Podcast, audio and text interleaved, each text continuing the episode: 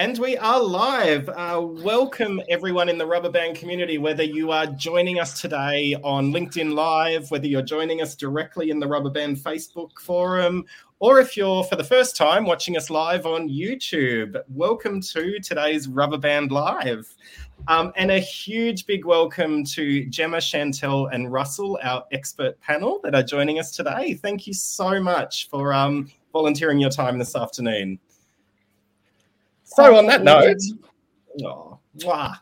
And three of them, I just I just described them as three of the most beautiful people inside and out. So you'll you'll come to come to learn that if you don't already know that today, audience out there. Um, so really, what, what we'll do to start with, I'll I'll get each of you to introduce yourself and have a little bit of a chat about um, you know the organisations that that you represent, the company that you um, you're all. Uh, self-employed, which is really exciting. So we'll go around the room. Gemma, tell us a little bit about Workplace Edit and yourself. Thank you so much. I'm really excited to learn from um, this conversation as much as I am to contribute. Um, I'm Gemma Saunders. I'm the founder of Workplace Edit. Um, I work and play on the beautiful um, lands of the Wadawurrung people um, and would like to just acknowledge and pay my respects to elders past, present and emerging before we kick in to the conversation today. Um, and yeah, my business is all about editing the workplace so that we don't have to ask people to edit themselves. Um, so looking at workplace practices and how we can change them to be more inclusive and equitable by design so that people aren't having to squeeze themselves into molds um, that were, you know, essentially designed without them in mind. So yeah. That's the work that I do. And um, yeah, I'm a proud queer woman um, and I live here with my wife and kids on beautiful Wadawurrung country. So yeah, thanks for having me. Wonderful. And if um uh, after today people to reach out to you, is that you're on LinkedIn? Uh, yeah. What's your web address, website? I love this, getting all the handles and everything in early. Um, yeah, my web, just search Workplace Edit and um, on LinkedIn, all over LinkedIn. So that's probably the best channel. Um, follow, connect, um, let's have a chat. Wonderful. Um, and Russell, the Unrivaled Agency, T- tell us all about yourself and, and what you do. Uh, yeah, hi, hi, hi, everyone. Um, hi, hi. Yeah, so hi, hi. So yeah, I'm I'm Russell. I'm um, look, I'm I'm just a recruiter. I'm not as impressive as everyone else in this call by any means. But look, I'm I think um, I've, I've got twenty years or almost twenty years experience in, in recruitment, both both inside um, it's like in-house and um, agency. So I'm um, working across talent acquisition and, and, and H R. Um, really here today to kind of learn myself, but also give the I guess perspective of. Um, You know, I think the difficulties when it comes to pay transparency, like, I'm all for it, absolutely. You know, I think we're just saying pre-show that it's been a long time coming, but I think there's some real kind of, um, you know, hurdles that people are going to have to um, jump over before it can become uh, become real. So, um, yeah, you know, I run my own recruitment agency now uh, called Unrivaled Agency. Um, you can find us at we are unrivaled dot com. Um, yeah, so thanks for having me. No, thank you for joining us. And twenty years experience in our industry, that in itself is incredibly impressive. So don't undersell yourself, Russell. almost, almost twenty years. I'm not quite that old. Almost twenty years. And my friend Shantel, thank you so much for, for joining us today. T- tell us a little bit about um, yourself and, um, and, and your business as well. Thank you, Eden. It's so lovely to join you for this conversation. As soon as you asked me, I thought... Gosh, I can't wait to get my teeth stuck into that combo. It's a really meaty subject. So I'm Shantel Wetherall. I live and work and play on the beautiful land of uh, the Jadjaran people in central Victoria. Um, I am a writer, a consultant and a leader. And uh, whatever hat I'm wearing, I'm always spending my time thinking about how I can cultivate sustainable communities. So I bring different tools to bear depending on what role I'm playing and what problem we're trying to fix. And in this context, I'm sort of drawing on uh, almost twenty years, Russell, of um, H R experience um, and a really strong background of about fifteen years working in R E M and in reward. And I always like to describe myself to my friends who had absolutely no idea what R E M or reward was, as the person who's responsible for the win-win in the employment relationship. And I really like thinking of that. I like thinking of mutuality and creating win-win, because I think there's more of that available than we know, and that if you haven't spotted a win-win yet, it's because you haven't thought hard enough or been smart enough about it.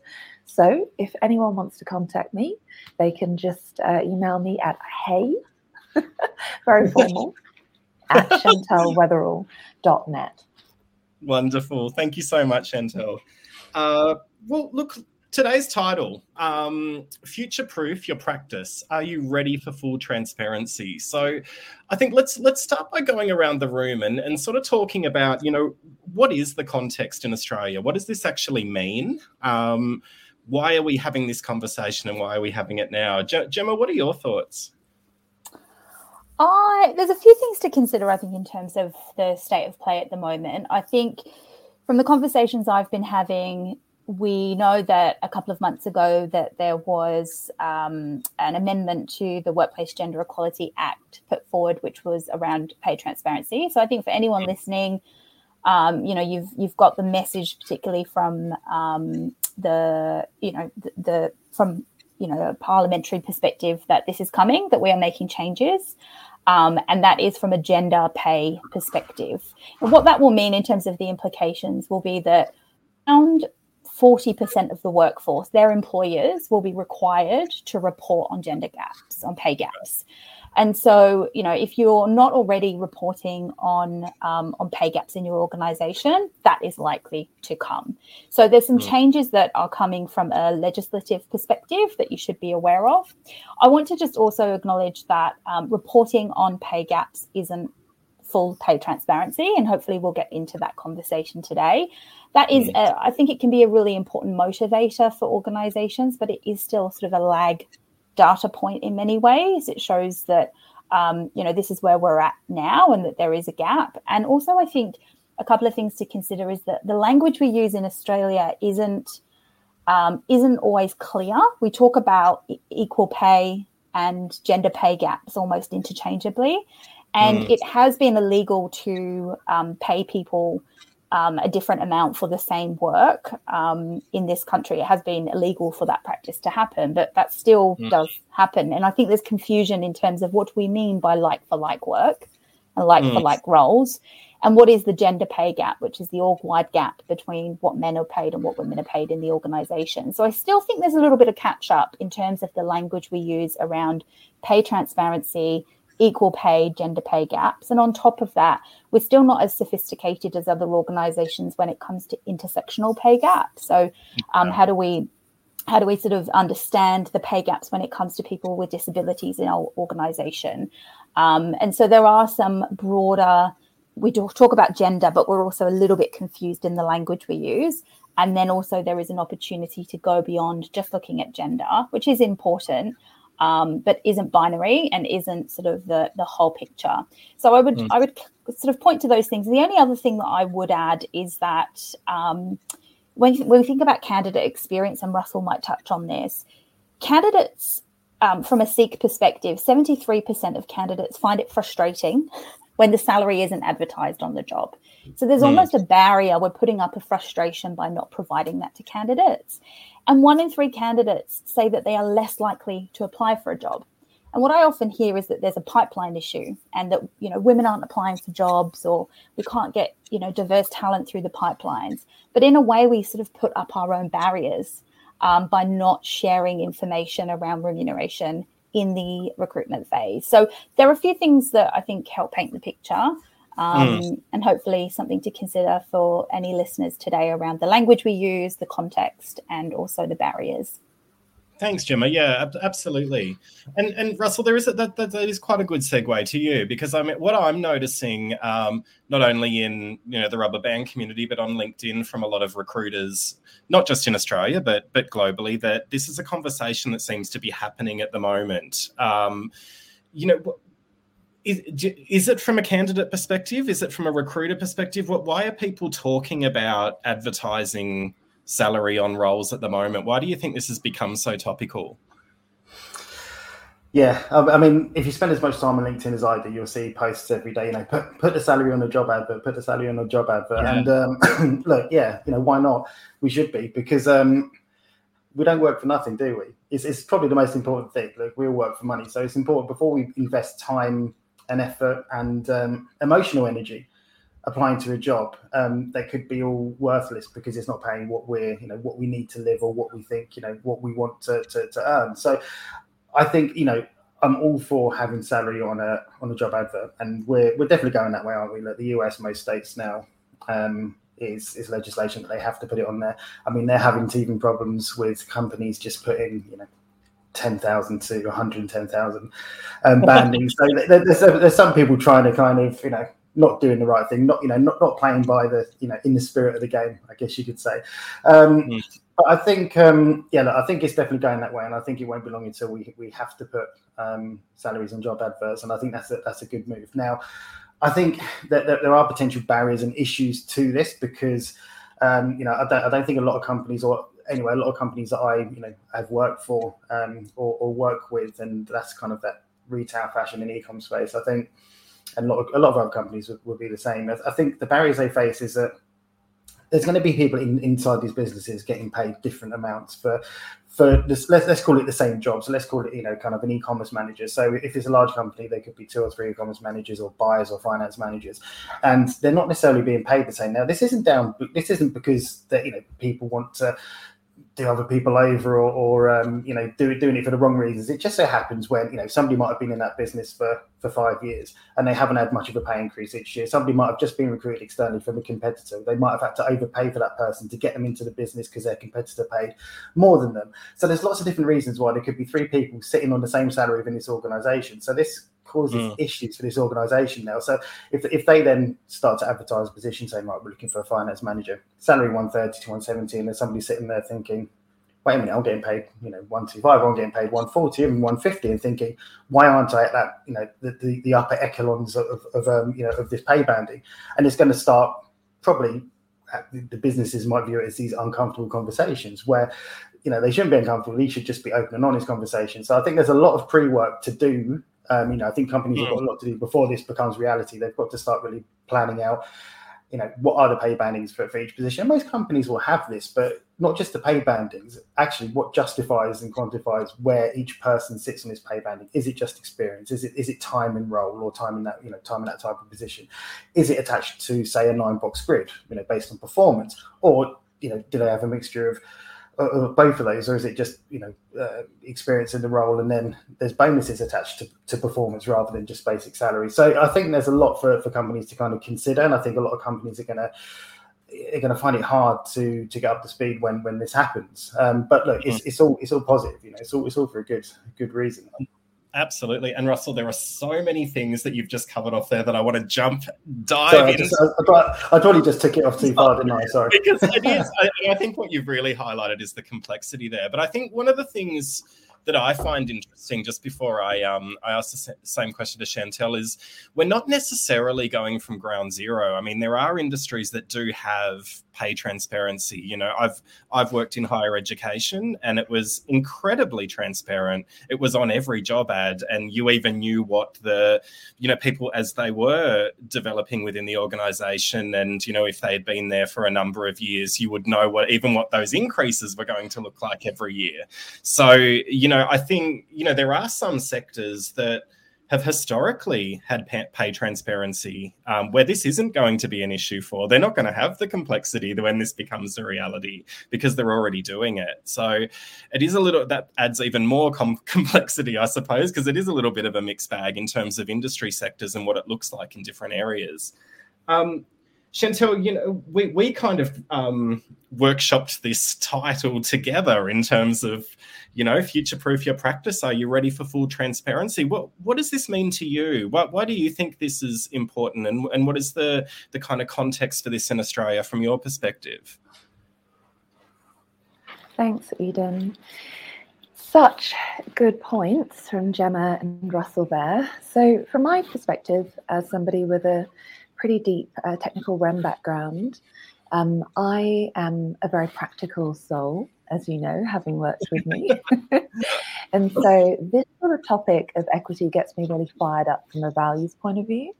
Mm. But um, I like the way that you phrase the title because um, we aren't getting stuck on should we do this or not. Mm. Um, I think you can uh, should yourself to death, right?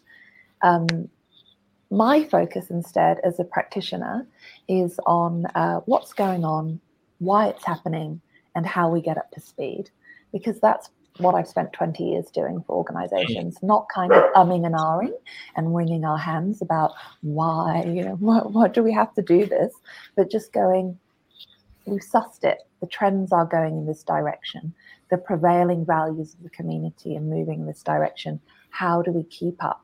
And that's the sort of um, conversation and work as a practitioner that excites me. Yeah. And I think it's what gets all of us out of bed in the morning, right? It's where you can have a real impact. I know that I would never want to consider myself a minimum compliance practitioner. That's yeah. not what I target. I don't want to work with minimum compliance partners or clients. Mm. And I don't want to work for a minimum compliance organisation. And I don't think that I'm unique in that. And so I mm. think this is a hot topic in our sector, because we, our sector is overwhelmingly made up of a bunch of people who care a heck of a lot about doing yes. a good job, and care a heck of a lot about creating a positive experience of work where they can. And they're seeing a fantastic opportunity to do that in this space. So there's heaps going on in Australia. As Gemma mentioned, we've had some legislative changes here. Um, that comes hot off the heels of our gender pay gap increasing in the last six months significantly, yeah. taking yeah. us over that fourteen percent.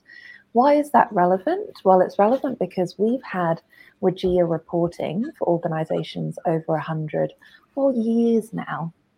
And the reality is, um, at A N U, we're really lucky that we have the Global Institute for Women's Leadership, and they have come out this year and said that progress on gender equity is not just tough, but we're actually going backwards in places. And so that is the case in Australia, and our government is taking action, as we've seen, by um, asking companies to air their dirty laundry in some cases and go public with their gender pay gaps. Why have they done that? Well, because we know that even if fifty percent of businesses do gender pay analysis and find something wrong, only uh, forty percent of them actually take follow-up actions and do anything about it. Mm. So we we have had years as a sector. And this is a moment for us to take some accountability, right? So government have tried to partner with us and work with us. Um, and we have had years of being given data to work with privately, in-house, and take our own proactive actions. And there are organisations who are doing a really fantastic job of that. And I'd like to call out all of my other H R colleagues, whatever your specialism, who I know are in there fighting the good fight yeah. every day, whether they're getting traction or not. But what we're seeing is that industry is not regulating itself well enough.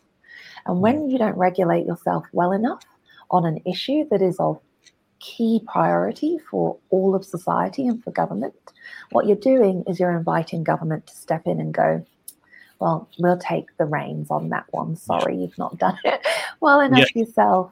And that is the position that we find ourselves in in Australia, with, I think, the first warning shot across the bow from government to say, the situation is not good enough. You are not regulating yourselves well enough. We are willing and going to act. And then we're looking out at the world, and we can get into this more in a second, and our peers in Europe and in the U S are taking much more far-reaching action. And in some cases, those territories have less of a gender pay gap than us, and they're yeah, taking much more forceful action than we are. So I think that you would be wise, even if you're not as passionate about it as we obviously are, um, you would be wise to see the way the prevailing winds are going. And think of this not as something to be worried about, but as an awesome opportunity to be ahead of the curve. one hundred percent. Uh, thank you so much, Shantel, I, and, and thank you to all to all three of you. I think I've, I agree with everything that's that's been covered off, and likewise, I'm incredibly passionate about this. So th- th- this is wonderful. Now I know everyone who is joining today is also very passionate um, a, a, about this topic. So please, any questions that you have um, for Gemma, Shantel, and Russell, just pop them into the box. We we all have access and can can view your comments. Um, if you'd like to remain anonymous, just pop that in as well, and we won't call out your name. Um, Um, but look, I, I think what, what I've got from that is the tre- we're trending in that direction, okay? And we're trending in the direction of full, of, of pay transparency for for a positive reason. There is there is something backing it up, but you know, I, I want to just cover off the why um, and go around the room in terms of why we aren't already there now. What why can't we just flick the switch? Um, and say, hey, this needs to happen. Um, why are we in a position today where that is not the reality? And, and why do we actually need to prioritise how we do this? So, Gemma, what what do you think? What why don't companies advertise salary, and why do companies keep that remuneration data quite um, quite tightly held? What why are we in this current situation? I think that there's a discomfort with some of the reality around what has prompted the decisions that we've made. So Russell highlighted some of the realities before. You know, you're in, all of a sudden you're in the talent type market, you're willing to offer something different in terms of a salary in order to get that person across the line.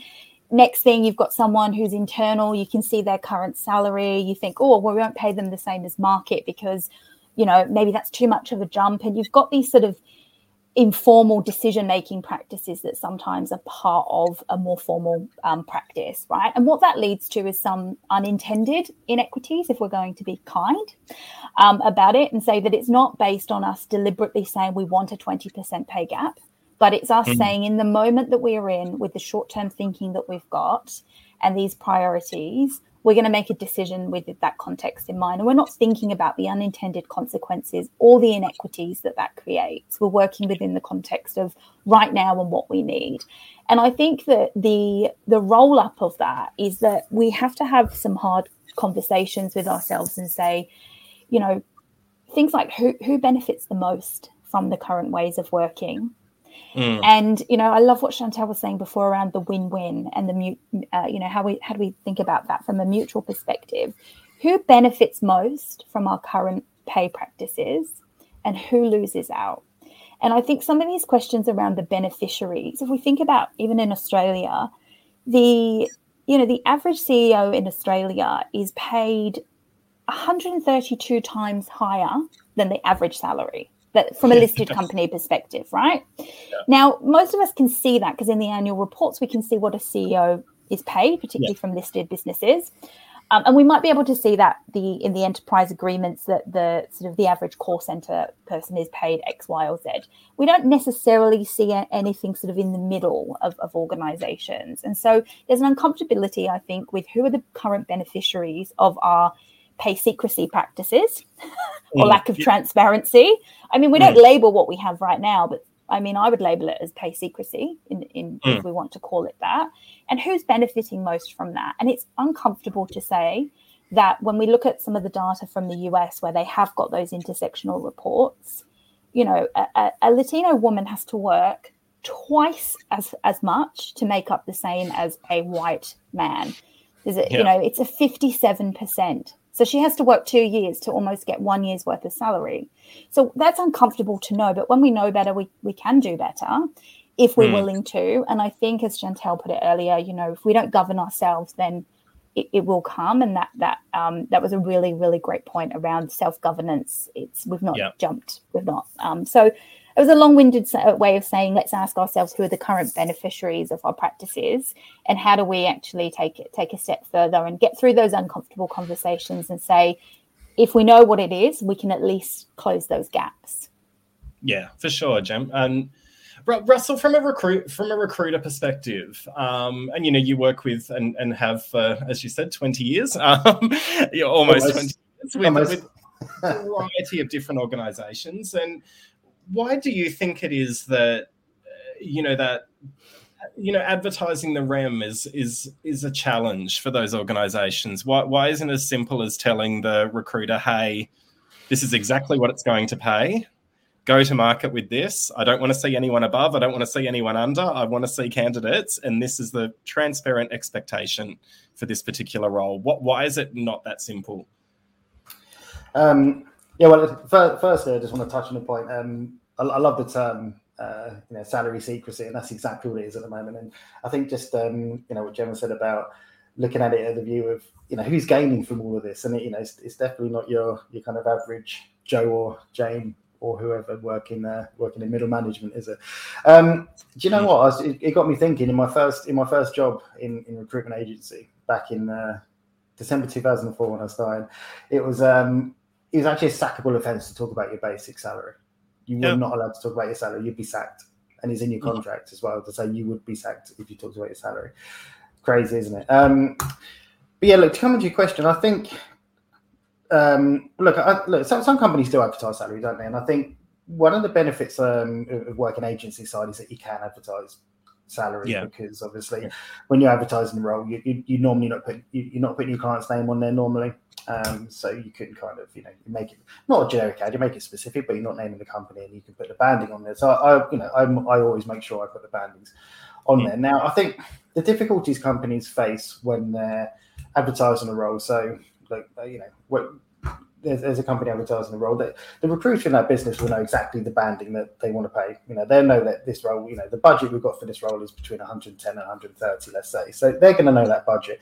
But the issue is going, you know, going externally with that budget is there may be people within that business that are on, you know, this spectrum of one hundred ten to one hundred thirty.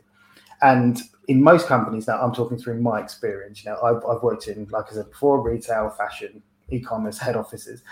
Most companies in my experience have not got a set, you know, people are not paid according to ability necessarily. Yeah.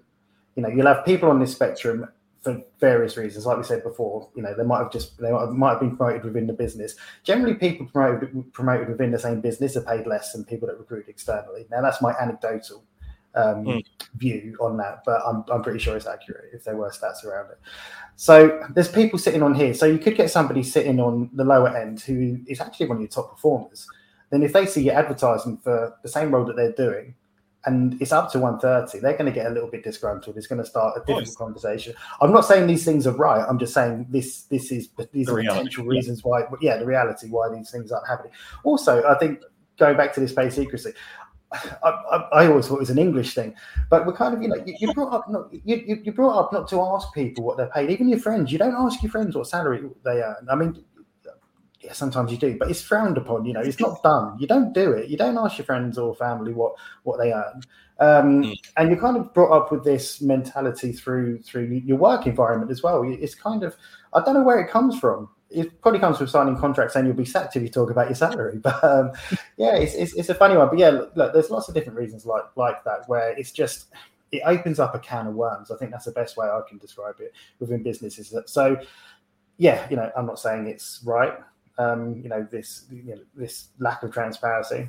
Um, I look forward to the day where it can be more transparent. But there's a lot of work to do within companies to how they then kind of, I guess, fairly and openly dictate where people sit on this salary band, you know, on, on this scale within positions. You know, I'm, I'm kind of intrigued to see how that how that kind of works and pans out. Oh, one hundred percent, Russell. I, and I think from a, you know, being a fellow recruiter, how much easier it would actually make my job. I mean, one, one of the reasons I loved partnering with Shantel was around that transparency in terms of when a position had been designed um, and the process of deciding or or establishing what a fair reward package for that role would be. Shantel would always explain it to me and walk it through. She wouldn't just say, go to market with one twenty. I would understand the broader context. And I actually think from an internal perspective, that's rare.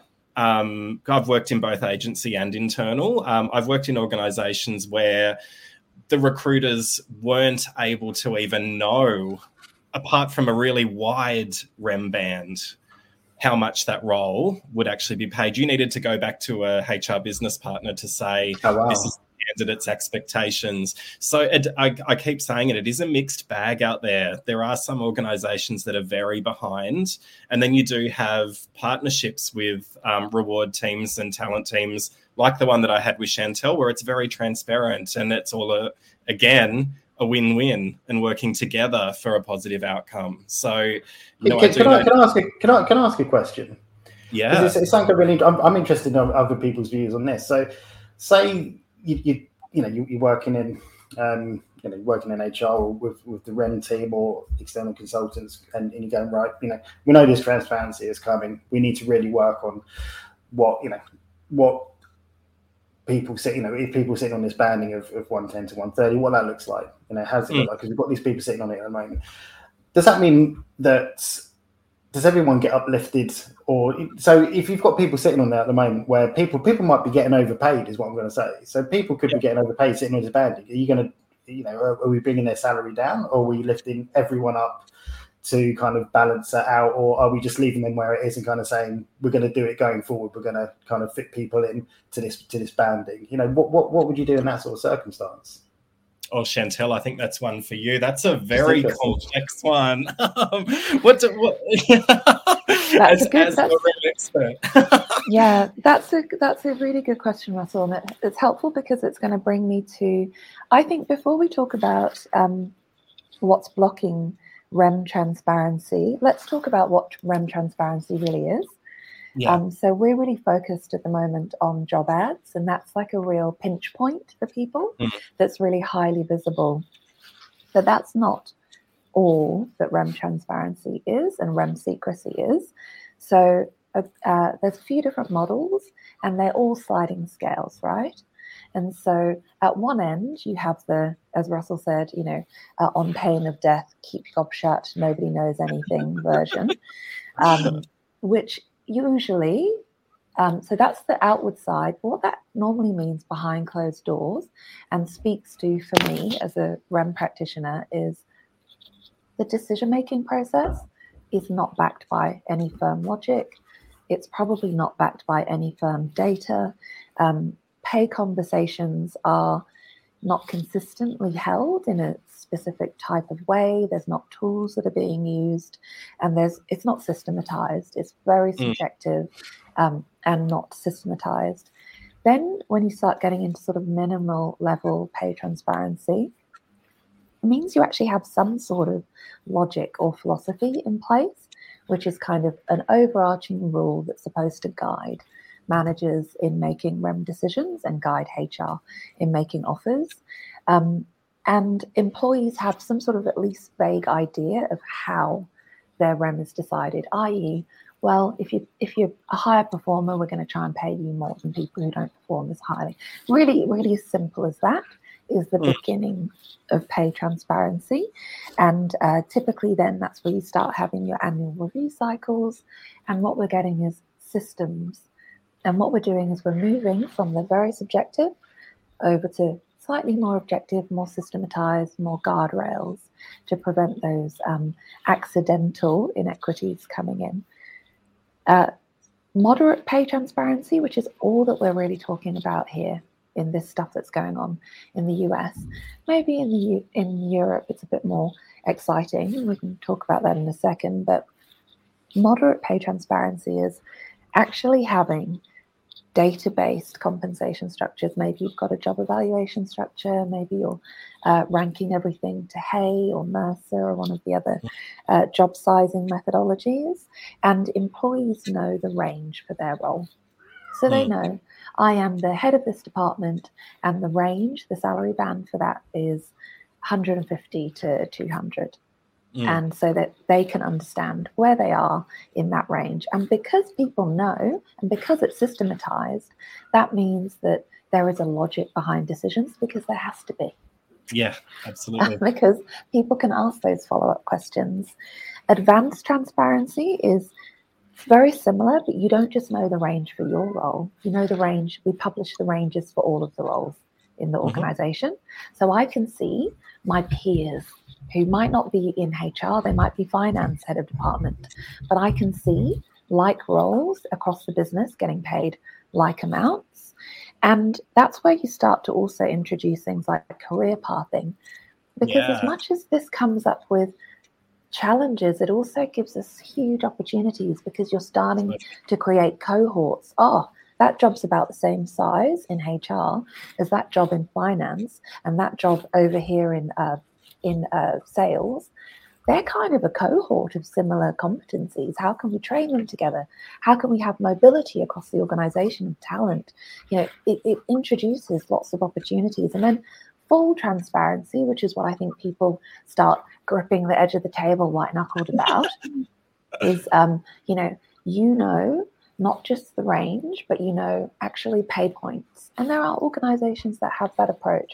I personally, as a practitioner, as a woman of colour, as a person who practices in the D E and I space, have a personal pay transparency policy where anybody who is, um, uh, I, I use sort of an axis of privilege, anybody who is on my level or sort of or further away from power in the axis of privilege and power, who asks me, who's a peer in similar work to me, who asked me what I get paid for a certain job or asked me for recommendation, I, I practice full transparency with them, because that's my way of um, practicing what I preach.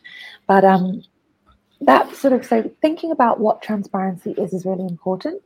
And all of the changes going on in the world right now are just dragging us from zero to the middle, right? Yeah.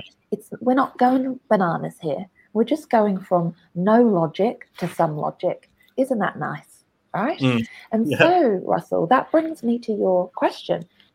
You're going to have a mixture of people at different places. Um, and I love that you gave the example of your highest performer potentially being paid the least. What that would say to me as a R E M practitioner is that you don't have a pay approach, and you don't have anything that documents this is how we want to pay people based on X, Y, and Z. And so what I would say is that introducing pay transparency isn't just about what's in the job ads, it's about your logic for your decisions. And what did we always say um, in our role that we worked in together, Eden? I told you the background to my decisions, because Absolutely. I, I practice the red face rule, which is if it's not defensible, don't do it. And mm. so if people are paid above band, they might be paid above band for a defensible reason. And mm. pay transparency doesn't mean everyone gets the same. It means that you will be held accountable for the decisions that you've made. So people being below, if you're below because you've been a consistent poor performer for the last five years and you're on a PIP, guess what, mate? You're not getting anything. But if you're, if you're below for an indefensible reason, what I would say is, instead of viewing that as a problem, view the person who comes to you with that data as somebody who's actually mitigated a risk for your organisation. If they're your top talent, they've mitigated the huge risk and cost of that talent leaving your organisation because they feel disengaged and can get much better paid and much more respect elsewhere. And the cost and the downtime and the negative impacts on your business that come with that. But even more importantly, I think, mitigating the reputational risk yeah. of you actually being outed as an employer who, whether you did it intentionally or not, is discriminating against your employees and not paying people, uh, you know, paying someone thirty percent less. Your staff know who your top performers are. They can see it every day with their eyes. And when your practices do not back that stuff up, you really create an environment of poor trust. Trust is one of the absolute building blocks of engagement and high productivity. So just to be really quick on what I think the success factors and the blocks are, the first one is cultural. So mm. if you work in an organisation with low transparency, I can already predict a few other things about your organisation without even meeting you. I can tell you that that is a low trust organisation. I can tell you that that organisation probably has um, high turnover. Yeah. I can tell you that that organisation probably has low engagement. And I can tell you that that organisation on the mirror side, on customer side, reflects all the same stats. with their customers as they do with their employees. And so if you're not passionate, there is a huge business case here in improving your productivity and your culture and the massive benefits that will have for your bottom line as well. So culture is a huge part of it. Culture then breeds investment. If you don't believe in something, you don't invest in it, that means there's low capability. That's why you don't know why you're making your decisions, because you never thought H R were worth investing in. You thought they were just a cost line, and so you've never really got any decent H R people. Or worse, you've got great H R people and you don't listen to them. Yeah. And they've been telling you this for years and you just shoo them off.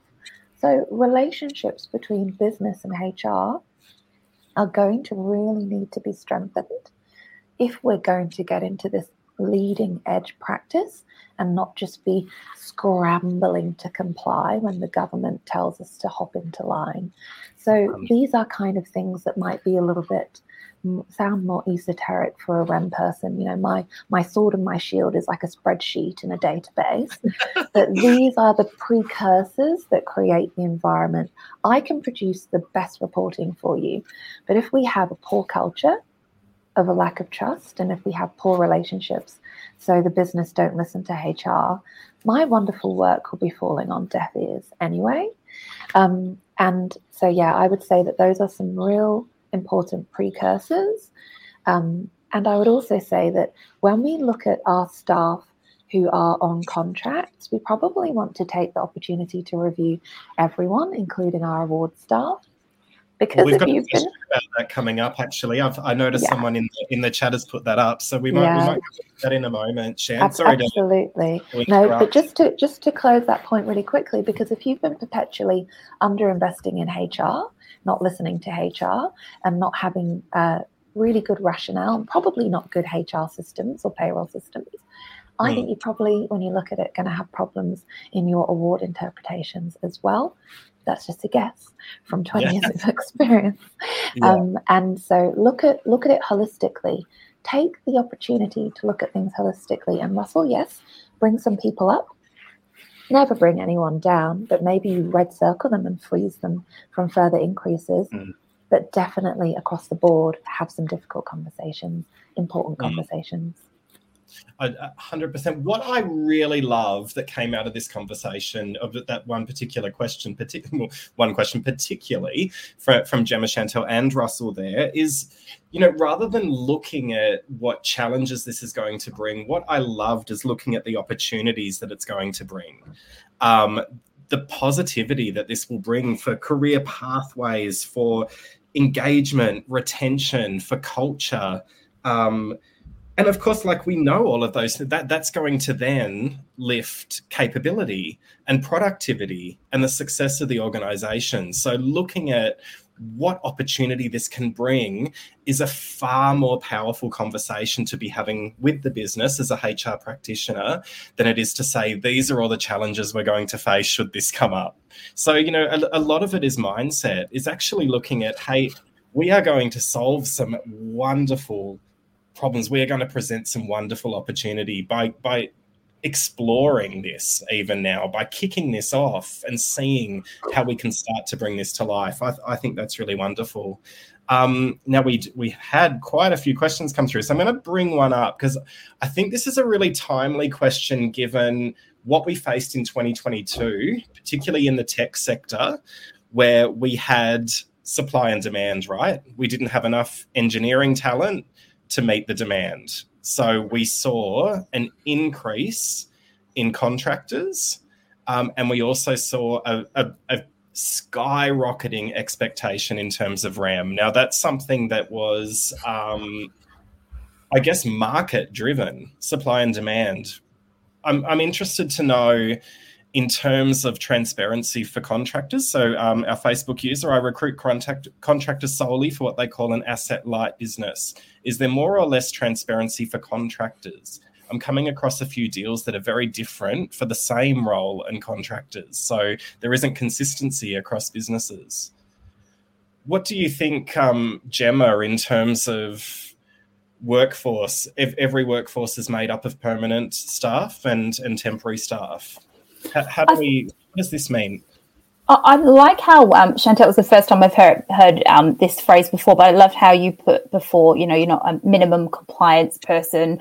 Um, and I think when you think about pay transparency, it is important to think about um, how that applies to your total workforce. Now, that might mean that you prioritise your R E M practices and philosophies and um, your maturity Um, in a in your permanent workforce, and then your casual, and then your contractors, or you consider the sequencing or phasing, or your, your mechanisms might be different. But I think you will only be on catch up if you do not consider a total workforce view. And it's mm. really natural sometimes for us in H R to consider the employee workforce only and to not think about contractors and to think, well, that, that will be sorted by someone else. But I do think that, um, you know, considering what that looks like is important. I don't have a direct answer for the question. The only thing that I um, I would say, and again, this is inspired by what Shantel said earlier, is around um, contractors have a little bit less of the, to Russell's point, oh, crap, I can't say anything. Sometimes we do have a bit more c- control in some terms of our own agency in saying, I'm paying paid this, and looking at your privilege and power axis. I love that. You know, I think saying to other contractors, hey, I'm on fifteen hundred dollars a day. What do you want? That's more likely to occur. And so I, I, from my perspective, with the people that I work with at least, is that we share that information more freely than when you see people in an employee base. So I think yeah. just knowing the sort of attitudes of contractors and sharing that information, you know, it's it's probably going to happen. Um, and so sort of having a little bit of a philosophy. And I have seen quite strict um, sort of job families and bandings, even within contractor um, and contingent workforce models. So it does exist. It's just mm. how, how much you're using it, I think, um, depends from organisation to organisation. Absolutely. Russell, I imagine in your sector there would be quite a um, high need for a contingent workforce. Um, is is that something that you...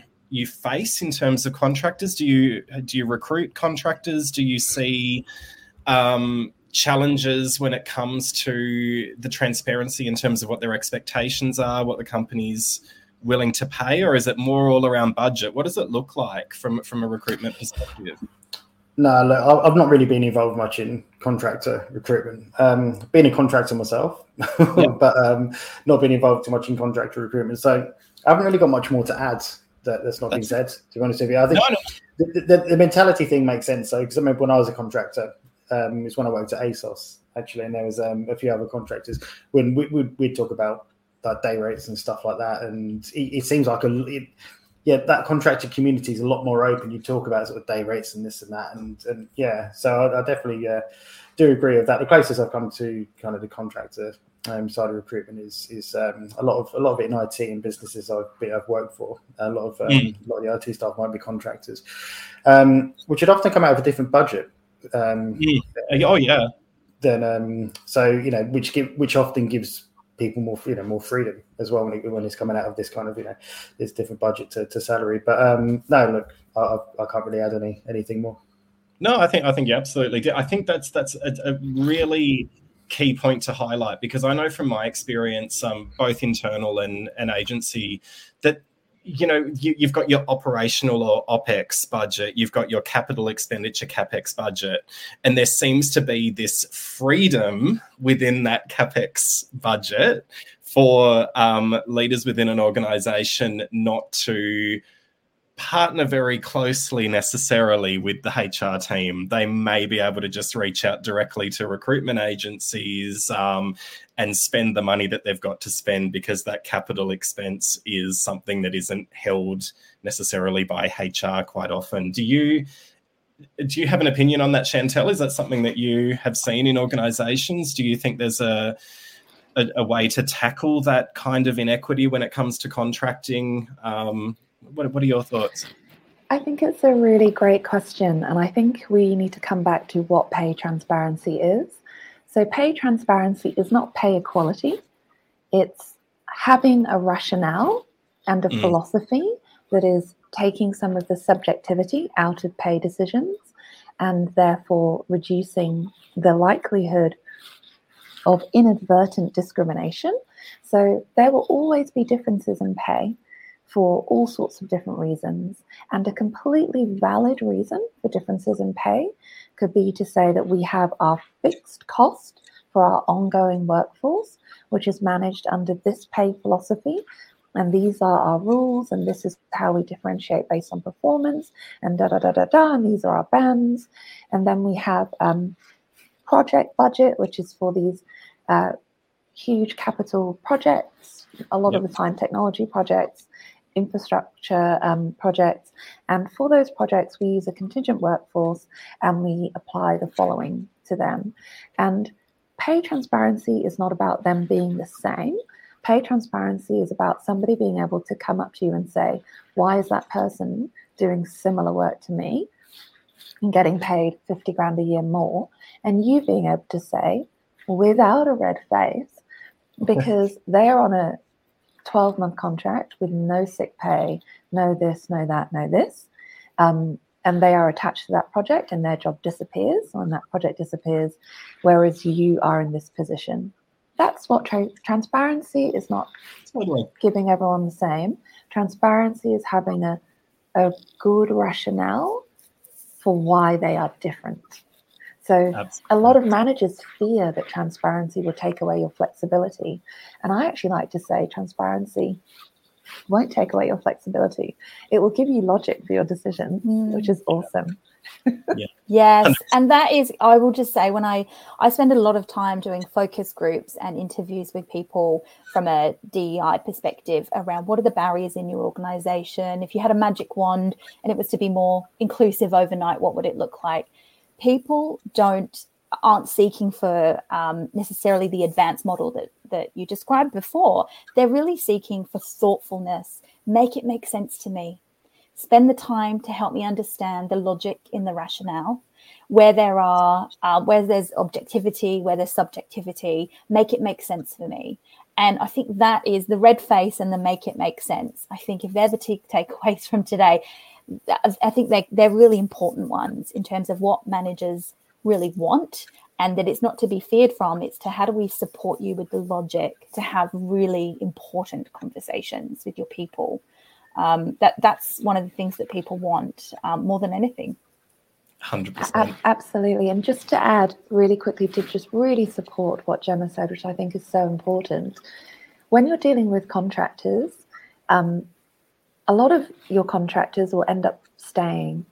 And if you don't yeah. have pay transparency, that is the more holistic pay transparency of having a compensation structure and a philosophy and policies in place, when you bring that person on board, then when you have to put them on a normal employee contract, everyone is going to be in a kerfuffle because, number one, if you're the recruiter or the business partner, you have not briefed your manager at the start when they took that contractor on of the only reason this person is allowed to be paid fifty grand more for that job is because mm. of this, this, and this, and this is what that job would be in our normal framework.